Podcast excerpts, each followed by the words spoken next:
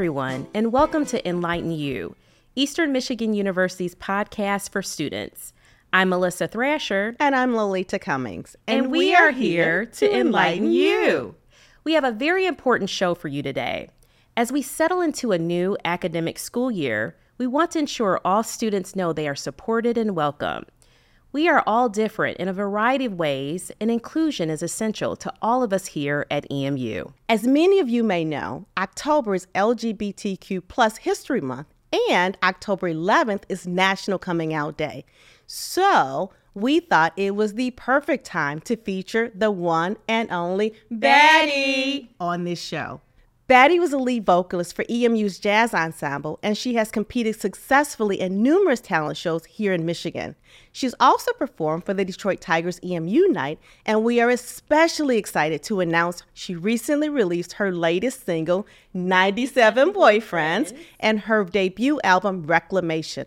All are available on major streaming platforms. But before we get started, we want everyone here at EMU to know we are committed to supporting the LGBTQ plus community, and we do this in many ways. EMU has been recognized as one of the nation's most inclusive campuses for LGBTQ plus students. EMU offers students a professionally run LGBTQ plus support center. EMU is known for hosting many student led clubs and activities, including Welcome Back BB Queer and the annual Lavender graduation. And for the first time, EMU sponsored the Pride event in Detroit, which I heard Lolita was a blast. In addition to Baddie, we also have here at the table Dr. Deb Crawford. See, it's always important for us to talk to you about challenges, but also find solutions. Dr. Deb Crawford is an assistant professor in the Department of Leadership and Counseling here at EMU. Before arriving on campus, they earned their PhD from the University of Missouri St. Louis, where they previously taught and served as a professional counselor. Dr. Crawford specializes in LGBTQ plus mental health and has researched and published extensively in the area. They've also worked in private practice for more than eight years. Now, let's welcome today's guests, Baddie and Dr. Deb Crawford. Baddie and Dr. Crawford, thank you so much for joining Melissa and I here at Enlighten U. Um, we are so grateful to have you with us. Thank you. Baddie, I wanna I wanna start with you because I feel like this is this is personal for me. Um, when I knew you, the last time I saw you was in February or March of 2020. It was right before COVID, and you were in my classroom, and we would sit around these big tables, and you would sit right next to me, and you had this beautiful smile on your face, and you were quiet just like you are right now. Um, and I remember the students telling me what a gifted musician you were, and we're going to hear you, and I'm excited about that.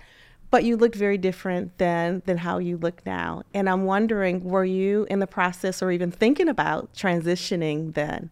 Um, tell us about what was behind that smile at that time. I feel like I was, but at the same time, I wasn't. Um, I felt like in that period of my life, um, there was just a lot of uncertainty. Um, and of course, that I knew that I was on the LGBTQ plus spectrum, um, but I still wasn't 100% sure um, how I wanted to label myself, which is totally okay when you're going through the process of coming out because it's a journey. Um, I would say that what was on my mind is that I knew that I wasn't existing authentically and I knew that that needed to change. Um, but of course, I would have to be in my own space to work to navigate through that process. Yeah, I get that in your own space. Is there something, was that a painful time for you? Was it difficult? Is there something that I could have done to help you through that? Or was that just something that you needed to work through yourself? I feel like that definitely was a difficult time. Um, I want to say more so after we were all sent home for COVID. Um, and then you kind of just have to like sit with yourself and you can't just avoid, you know, you can't just go through the process and motions of life without, you know, facing, you know, that experience. Um, I'm not certain if there was anything that like EMU pr- professors or yourself could have done in that moment. I think that was just something that I had to experience myself. Mm-hmm. Um, and of course, like the process of coming out looks different for everyone, but it was definitely um, a difficult time for me. Absolutely. You said, you know, during that that time in the beginning of COVID, I actually got a divorce, and so I know what it feels like to have to sit with something by yourself during that time because you don't have friends who can come and console you because no one, I mean, we were all afraid to be with anyone else. You may have had a little bubble, but that quiet time, just sitting with yourself, for me, I often think it was one of the most difficult times of my life because I didn't have the support I needed. But it was also probably a blessing because I had to sit with pain and angst that I would not have sat with by myself had it not been the COVID, the period. How do you feel about that? I agree with that. Um, I think during the pandemic as well, just like having so much time to yourself, although it was difficult, I think that it was also beneficial just to be able to have that time to myself to figure things out. But it was also kind of hectic in the process of living with my parents, but like having to figure it out too. yeah. Um, but of course, I've got it figured out.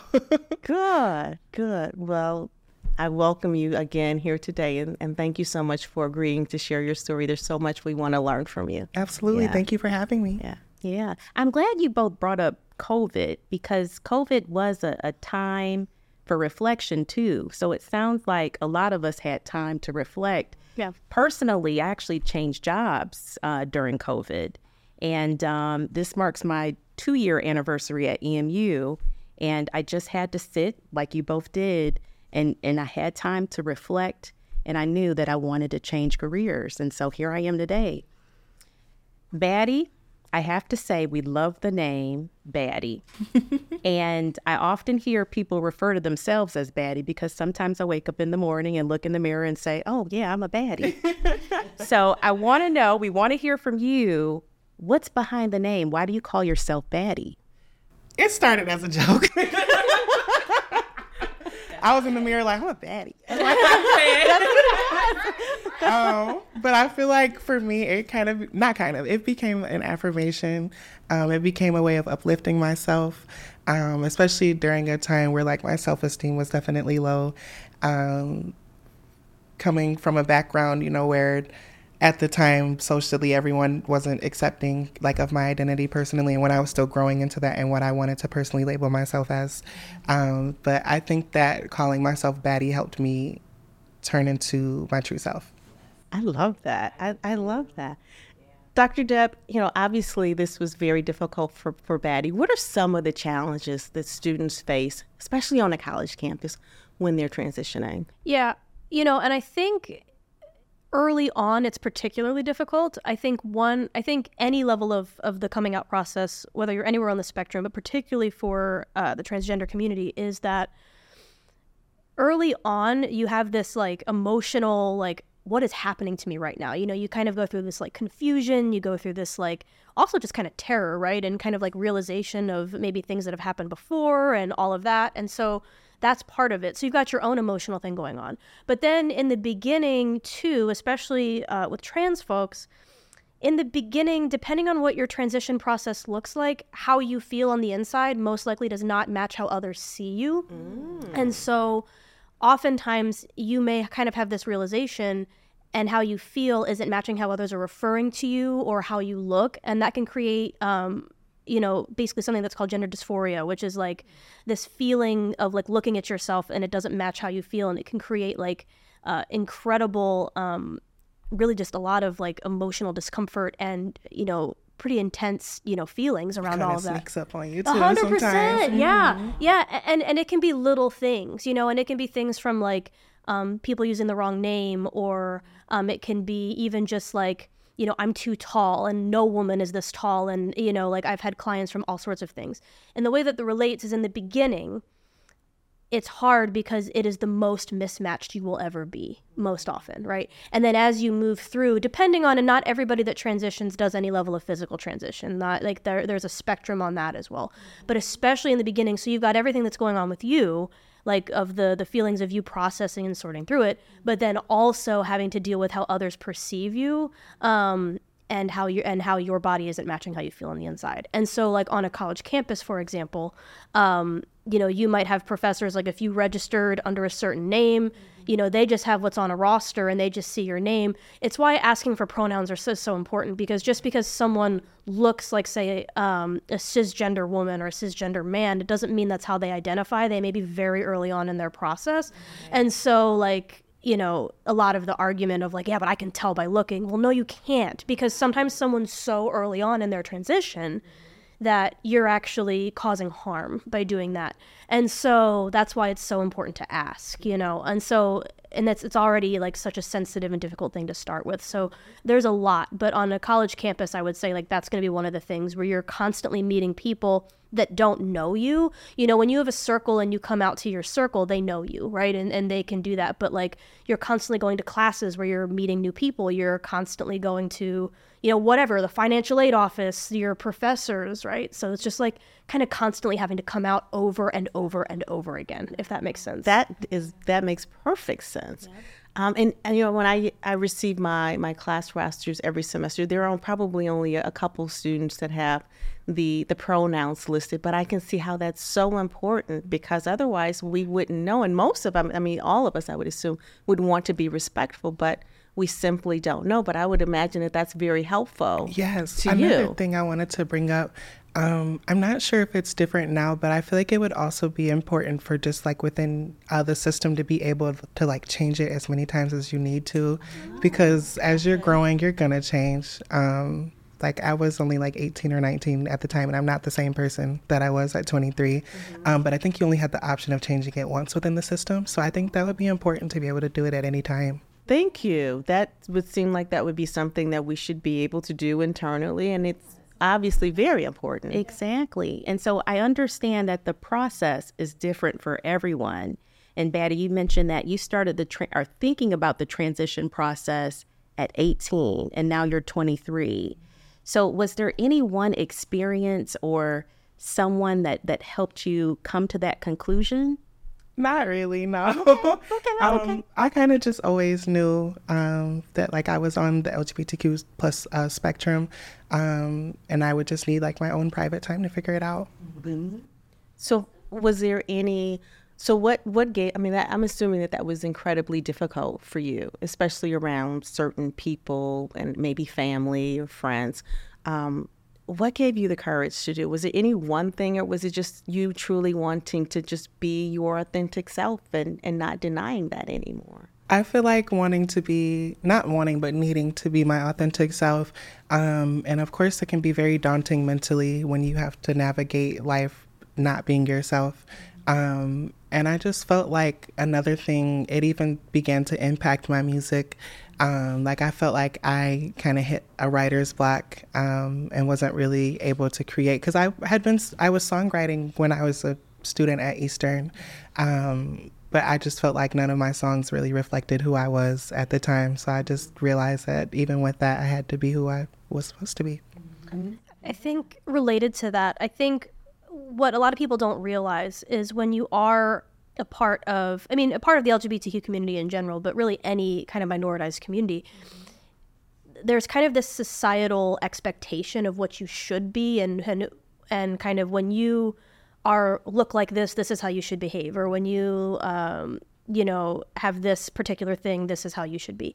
And so when you realize that you're not like that mold, um, that's that's part of what makes it so difficult because you're going against the grain of what society tells you you should be mm-hmm. and some people really push hard against that and so that's what's so scary because you realize you you are it's part of the scary thing of when you're coming out is you realize like kind of like i'm not, not a target but kind of you know right like i mean like that like i'm going to be different and this has a pretty big meaning for me Absolutely. Yeah. I think, Dr. Crawford, that's a perfect segue into the next question.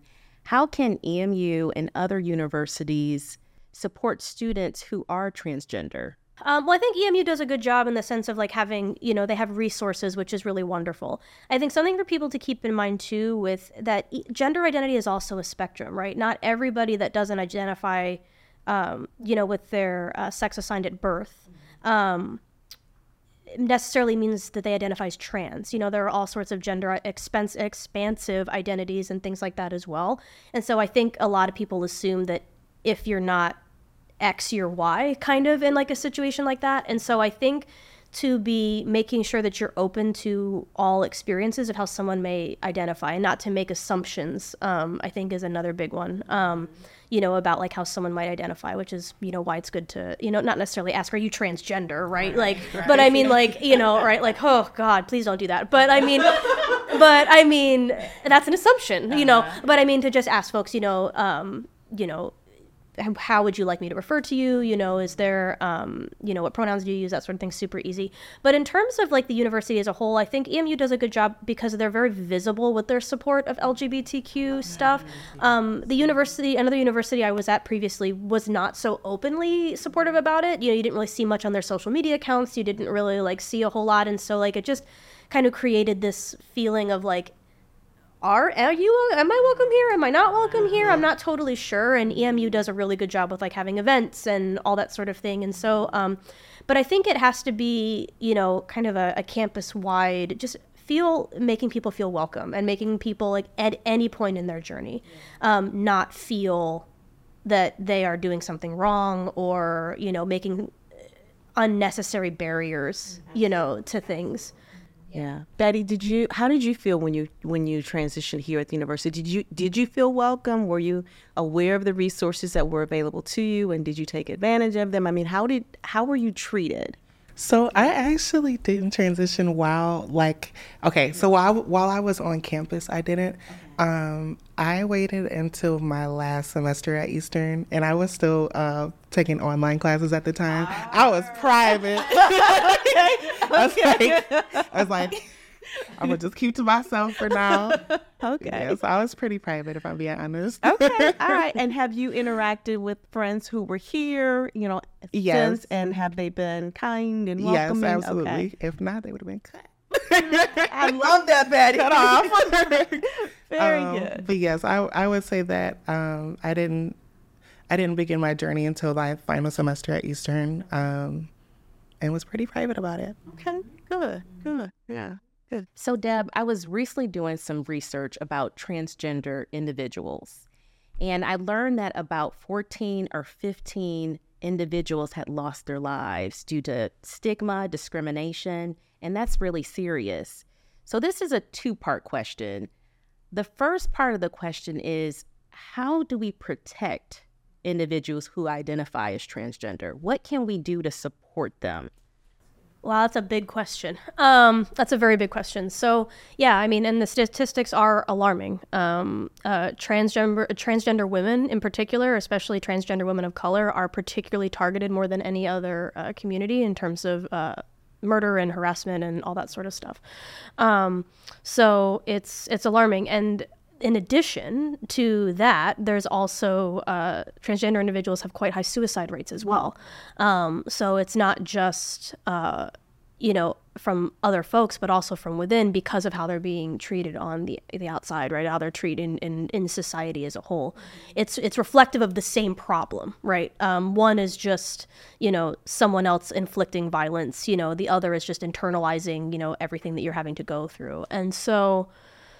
I mean, it's a big question. You know, I mean, a, a lot of it's societal and, um, it's, you know, trying to change societal perception and societal um, uh, barriers and just overall trying to get people to understand. You know, I think a lot of people don't understand, and the most of the people who are uh, discriminatory or all that sort of thing, they don't really understand. Um, I, I find, um, or and they don't, they're not open to understanding. I think that's the thing. They're very closed off to any level of education or they're very closed off in their in their views of things and so i think being able to educate and being able to humanize the person um, that is that in question To kind of piggyback off of that, I think that a lot of people fail to realize that there are queer and trans people in their friend group who just might not feel comfortable even coming out to them. Um, and you'd be surprised how often someone in your family is. Um, so people just need to give us more grace with the language that they use um, and just how they treat uh, queer people in general. Yeah, yeah, I like that. Is there anything that professors can do, mental health experts can do, especially when thinking about our EMU community? Is there anything that we can do more to support individuals who identify as transgender?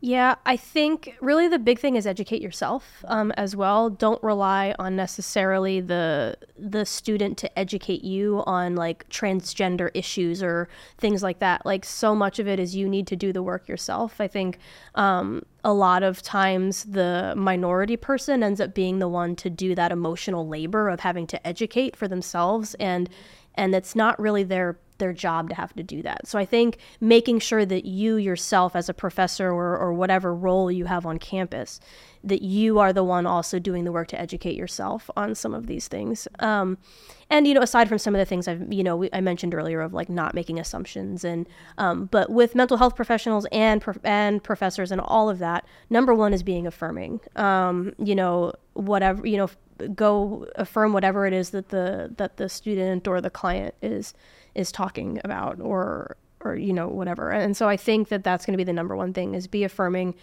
be be open and educate yourself i think would probably be the three and Baddie, I don't know if you have other things to add. Yeah, but... I do. Um, I think that another thing that could help is assisting students with gender affirming care.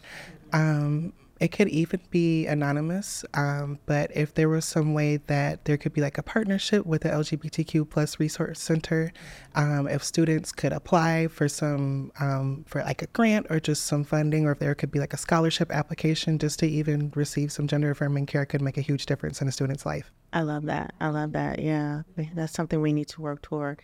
Uh, Dr. Deb, are there any like therapeutic or interventions that students who are, are in need of help can get from health professionals?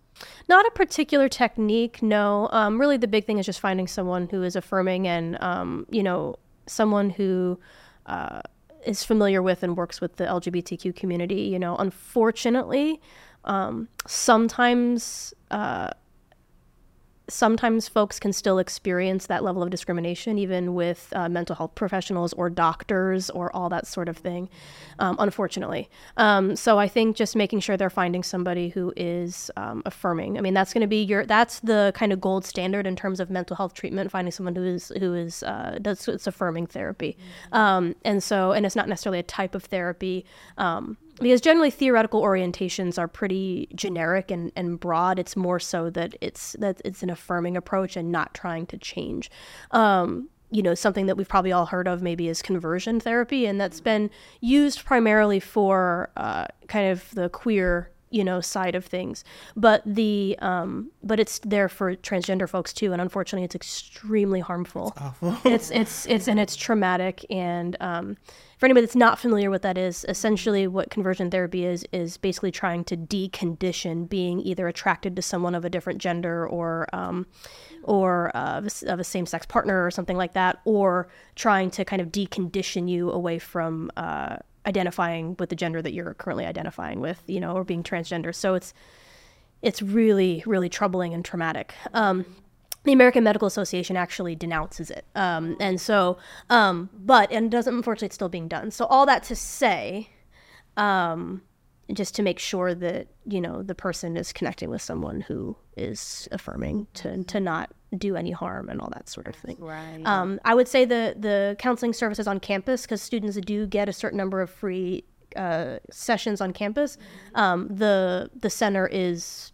you know, is LGBT affirming and all that sort of thing. So I think um, that could be a good place to start, and then maybe your therapist there could help you to be get connected to someone in the community that you could see long term. Mm-hmm. That's good. That's good. Yeah. Wow. Yeah. yeah. I'm learning a lot today. Thank you.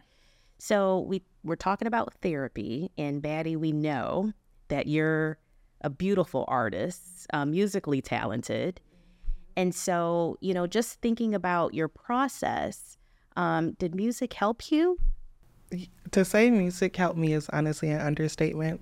Um, I feel like being able to write um, about the experiences that I've gone through and that I'm currently going through um, has definitely changed my life. Wow. And we'll hear a little bit from you later, which I'm so excited about. So, yeah. Yeah. Um, I think we may have time for just maybe one or two more questions, but um, tell me, what does the future hold for you, Baddie? What, what do you What do you want out of this life? I want to say in the near future, um, I want to be able to turn my debut album into a show and hopefully go on tour one day. I love that. So Take you would hopefully out of the equation. Right, Right, right. right. That's Take gonna that happen. out. To It's gonna happen, It's right. going to happen. So that's your dream is to do your music full time. Yes. Can you describe some of your music to us? What What is your music like? How would you describe it? Okay, so I would say that a lot of my songs are anthems, um, definitely relatable to the LGBT community. Okay, uh, there was um, there was one song that I wrote. I wrote this song. I want to say um, last fall. Um, it's called "Bus" with two S's down wig. Okay Okay. um, and so within the song, um, I say calling all the dolls, which is an, a term of endearment for trans women. Um, but it's just a really fun song that um, uses both pop pop vocals but also with a house beat. Um, so it's very upbeat, and I had filmed my first music video this year for that. Um, and then I have another song that just recently came out called 97 Boyfriends. Yes. Um, and so Love that song, thank you. that song is also really upbeat, but the message behind it is a little, little more serious. Um, unfortunately, a lot of transgender people experience fetish, they're fetishized. Um, and so the song is basically telling people to stop fetishizing trans women, especially black trans women. okay. Interesting. And you your album, Reclamation. Yes. Your debut album, Yes. right? So both of these songs are on the debut album. Yes, they are. Um, and I just released that album.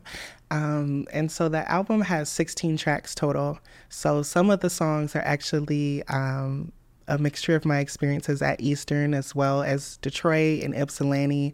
Um, but some of the songs I wrote when I was like 18 or 19, and then some of them I wrote when I was 23. So And so the the ones that you wrote previously, are you changing them? Has the feel for because you're a different person? absolutely. How has the music changed? I feel like the music has. I feel like honestly, when I first wrote some of those songs, they were more like gloomy and like, you know, I was going through some things if I'm being honest. Um, and then throughout the process, I was able to write some of those upbeat um, and happy songs because initially the the album was going to be called 13 Years because that's how long I had to wait to come out. Um, Oh, mhm. Yes, and that's actually one of the name of the songs on the album too. All right. Wow. And then it turned into Reclamation because I'm reclaiming it now. Love Excuse that. me. I love that. I like that a Yeah. lot too. well, we're going to listen to some of Baddie's music now. Enjoy it with us.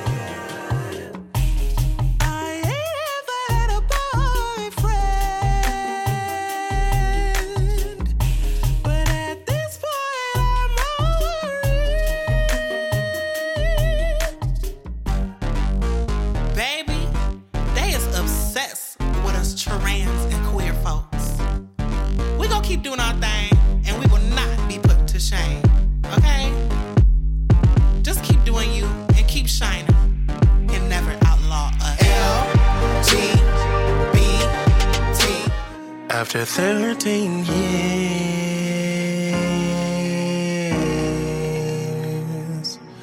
of living in fear, I finally claimed the best part of myself after 13 years. Baddie, that was fabulous. Thank you. Yes, great music. Keep doing what you're doing. Love it. If so, if I'm walking down the street and someone gives me a compliment, it makes me feel good. What's the best compliment I could give you? Ooh, that's a good one. We need. Is, is it, is it fake round now? Go ahead with the compliment. Um, uh, I was okay, okay, okay. I would say, oh, this flash. Um, I would say either makeup, cause like I be doing mine in the car, uh, or like hair, cause I be real quick. Um, or outfit. I would say outfit, hair, or makeup for me. That's some, some know. other people I feel like it's more deep, but me for me it's like those three things because I haven't been doing it for that long. Visible, So visible for you. because I've only been doing makeup for like a little over a year, so like yeah. I have seen some of your Instagram posts. They I just do be not look, that does not look like someone who's new to the makeup crash. they will. Thank you so much. I, I, I was very curious about that. Thank you. So, we have one last question for the two of you. And we know that the journey for transgender individuals can be challenging. What advice do you give to students who are dealing with some of the struggles of transitioning? I would say to take your time. Don't let anyone pressure you um, into doing anything that you don't want to do, especially social media. Um, I think it's important to not compare yourself and don't compare your own experiences to other people because you don't know um, what someone has gone through behind closed doors. It's good. It's good. Do you have any advice, Dr. Crawford? I think to piggyback off of that, I think to just be gentle with yourself. You know, this is a a scary process and a big process, and can be a really wonderful process. Um, and to just be gentle with yourself all throughout the way. Um, there's no handbook written exactly how you're supposed to do this, right? This is everyone's journey is going to be unique. Um, so just be gentle with yourself and and one day at a time. Wow. I like that. Baddie and Dr. Crawford, thank you so much for enlightening us, for sharing your story with us, for giving us amazing advice. We could not do this show without you. So thank you so much for in, in joining us here at Enlighten U. Thank you. Of course, thank you. Wow, Lolita, that was a great show. It really was. We learned so much from Baddie and Dr. Crawford. Yes. And just one more thing before we go. Next month, we will feature the negative effects of social media. So if you believe you have been harmed by social media and would like to join us here at Enlighten U, please email us today. But if you'd rather not appear on the show, email us your questions or comments. You do not need to be here to be heard. We would love to share your story. Now, with that said, our next episode will drop around the 15th of next month on all your favorite podcast platforms, as well as EMU's YouTube channel. So please like the video, tell your friends, and help, Help us us to enlighten enlighten you. you.